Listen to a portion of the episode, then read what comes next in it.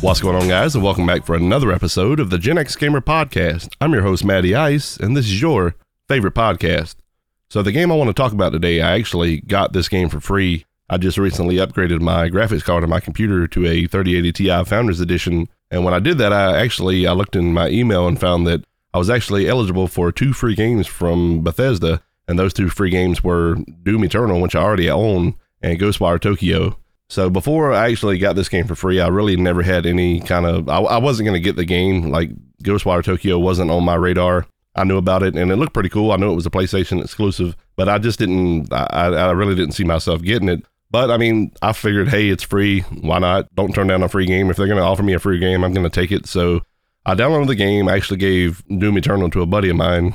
Like I said, I already own the game and I love Doom Eternal. Fantastic game. But when I first started playing Ghostwire Tokyo, I immediately fell in love with it. I really didn't think I was going to. The reviews that I've watched on the game, I heard it was a very niche game. The audience it was directed towards was kind of, you're going to like it or you're not going to like it. It's considered a first-person shooter, but there isn't any guns. There's a bow and arrow in the game, but apart from that, there's no guns. And the shooting that you're actually doing is going to be coming from your hands because you're doing these signs called the Kujikiri. But we'll get into that a little more as I go through the bullet points of the notes I made about the game and what I like about it. But Ghostwire Tokyo was actually released on March 25th, 2022 for the PlayStation 5 and Windows. And as I stated before, it was an exclusive for the PlayStation 5. I used to own a PS5, but I ended up giving it to my son. I pretty much picked up every exclusive that got released on the PS5, apart from maybe one or two. But I mean, I grabbed, the whole reason I wanted a PS5 was for Demon's Souls. And I'm pretty sure I've already talked about this in previous podcasts, but I really picked up the PS5 for Demon's Souls because I'm a huge Souls fan. Then I ended up picking up Ratchet and Clank. I picked up Returnal, which I really want to... I heard that game is supposed to be coming to PC, and I've got my fingers crossed for that. I really hope it's coming. If it does, I'm going to be playing that game, most definitely, because Returnal was fun. It was extremely hard. I feel like it's a lot harder than the Souls games, but I really hope that game's coming to PC. I heard it is, so I'm keeping my fingers crossed for that one. And then, of course, I picked up Horizon Forbidden West. I'm trying to think of some other ones that I picked up, but that's not all the ones I can remember off the top of my head. But if I still own the PS5, I really don't know if I would have picked up Ghostwire Tokyo. Like I said, I only played this game because it was free and it was given to me for free since I bought, the 3080 Ti Founders Edition. Like I said, I started playing the game and I immediately fell in love with it. I seen a few videos and a few reviews on the game before I actually started playing it. The game was given a 77 on a Metacritic for PC and a 75 for PS5. So that's kind of like your run-of-the-mill, that's, par for the course for games these days, unless it's just an outstanding game, like, say, Elden Ring or something like that. It's going to get Elden Ring, I think it was a 96 or something like that. But 77 to 75, that's kind of par for the course these days for games. Unless it's an outstanding game, you're just not going to score any, above 80 or 85. But just to kind of get into the game and talk about the game a little bit, like I say, I made some bullet points of things that I liked about the game. The game obviously takes place in Tokyo, Japan, because it's called Ghostwire Tokyo. You're possessed by a spirit named KK who gives you abilities, and you can only use those abilities while you're possessed by KK. As you go through the game, there'll be parts of the game where KK actually comes out of you, and you can't use those abilities for a certain amount of time, and then you actually get those abilities back, and you're able to use them again. But you can only use the abilities, and do the Kujikiri hand signals and shoot out your wind, your water, and your fire while you're possessed by KK. But when you're not possessed by him, the only means of taking down enemies is your bow and arrow, and as I stated, that's the only really weapon in the game. For it to be considered a first-person shooter, the only real weapon you have is a bow and arrow. There's no guns in the game. The antagonist of the game is actually, his name is Hanya, H-A-N-N-Y-A. Not really sure how to pronounce that because a lot of things in this game is Japanese pronunciation. But Hanya is basically... He's taken Akito's sister. He's basically kidnapped her, and he's trying to take her soul for a ritual. And throughout the whole entire game, you're going through the game as Akito, which is the main character who gets possessed by KK and has the abilities. Throughout the whole entire game, your sole purpose is to rescue your sister. You're constantly chasing after her, whether you're doing main missions, side missions, what have you. Your sole purpose and your main objective in the game is to save your sister from Hanya, from him completing his ritual. Because what he does is he basically takes everyone's soul, and he's saving all the souls up towards the end of the game, and there's he does this huge mass ritual, and basically you're trying to save your sister from that happening to her. as I stated, you know, you use the Kujikiri hand signals and you shoot like, you know, you're shooting this magic out of your hand. I immediately got like Doctor Strange vibes, and even my kids have walked through the living room as I was playing it, and they're like, that, you know, that looks like Doctor Strange, because I mean, you're literally shooting fire and water and wind out of your fingers, and it just, the way it looks on the screen, you immediately think of Doctor Strange. I mean, it just, there's just no way around it. I mean, if you do in fact play this game, you're gonna think the same thing. It's you're gonna get Doctor Strange vibes, and as I stated before, it's considered a first-person shooter, but there's no guns in the game. The only actual quote-unquote gun is a bow and arrow. I went through the whole game like barely even using my bow and arrow. I think the one time I used it, I pretty much had to use it because it was kind of like the game teaching you about how to use the bow and arrow. Like, I mean, I guess like people don't know how to use a bow and arrow, but that's really the only time in the game that I really used it. Other than that, you know, I used my Kujikiri hand signals and shoot, you know, fire, water, and wind out of my hands, you know, with the magic. But if I wasn't possessed by KK, I would kind of like sneak around, because stealth is a really big thing in this game. Like, they really want you to like be sneaky and do all kind of like stealthy stuff. But what I did when I wasn't possessed by KK was I was pretty much like stealth my way around and I really didn't even use the bow and arrow. But basically use, as I stated, use paranormal abilities to defeat the spirits, and you get wind, water, and fire.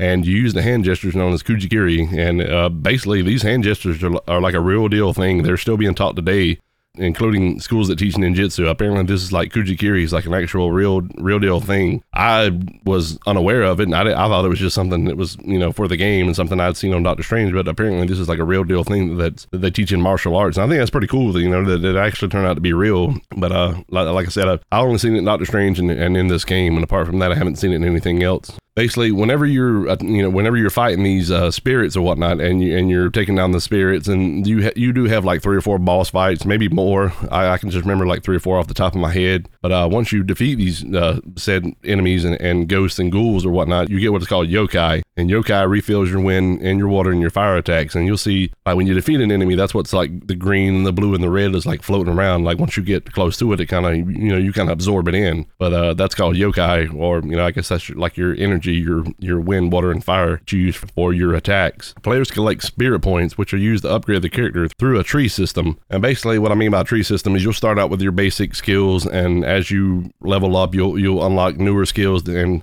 you can go through and you can go through and complete side quests, and these side quests give you what's called magmata or something like that. It's like, it looks like half of a yin-yang symbol. And basically when you collect 3 of those, you can upgrade your, like, because you'll only be able to upgrade your abilities to a certain point. Then after that, you'll need like 3 magmata, or however you pronounce it, to upgrade it further. But the only way that I found out a way to get those is to complete side missions. And when you complete side missions, you'll actually get the magmata, and you can actually you can open up your map and hover over a side mission, and it'll tell you whether or not you'll get a magmata from completing that mission or not. But as I said, you need 3 of those to further advance your abilities to completely upgrade it. One thing that I did notice when I was playing through the game is that like Tokyo is completely abandoned. There's only you and the NPCs that you fight and the ghouls that you fight against. Other than that, there's like no one else in Tokyo. And I did notice while playing through the game that there's a lot of like cutscenes. Like, there's a lot of scenes that, you know, Akito's like, he's interactions with his sister, and as you're going through the city and you're defeating the ghouls, you'll see like there's like huge screens all over like Tokyo, because it kind of is like very reminiscent of Times Square in New York City, where they got those huge massive screens. But you'll see Hanya, the antagonist of the game, you'll see him pop up on the screen, and he'll like be taunting Akito and telling Akito,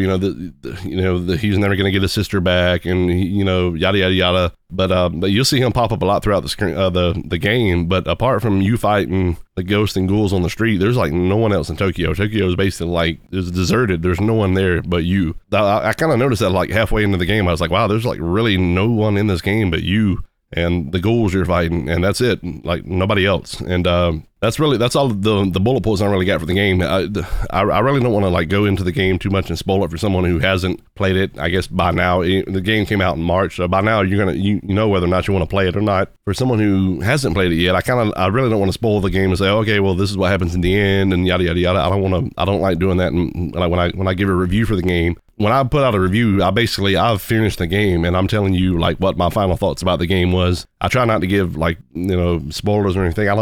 That's me, and I don't like doing that. Maybe some people don't really mind. I mean, it's not like it's a movie or anything, but I know a lot of people don't like having games spoiled. I I know whenever games leak ahead of the release date, a lot of people will stay off the internet, and I'm one of those people. I'll stay off the internet because I don't want to see the leaked ending of a game. To me, it's kind of like a movie, and I want to experience it for myself. But that's all I really got. I mean, it's a short and sweet episode. I kind of wanted to put out a little review on Ghostwire Tokyo. I actually just finished it up probably about a week or two ago, and I'm actually thinking about going through it again. I don't think, as far as I know, I don't think there's a new game plus. So I'm probably going to have to start all over again. I'll have to look into that, but I do kind of want to go through it again. I really enjoyed the game. And also, you know, some food for thought. If any of you guys out there are playing on PC, that's what I play on. I don't have any other consoles other than a Nintendo Switch, and this game wasn't released on Switch. If you're playing on PC and you're playing with a DualSense controller, it's actually like fully part. I don't think there's any sound that comes out the speaker, but you get the haptic triggers and you know, you get adaptive, you get the feedback and everything. So this game is actually fully functional with a DualSense controller, and it's supported by DualSense. So if you play on PC and you have a DualSense controller,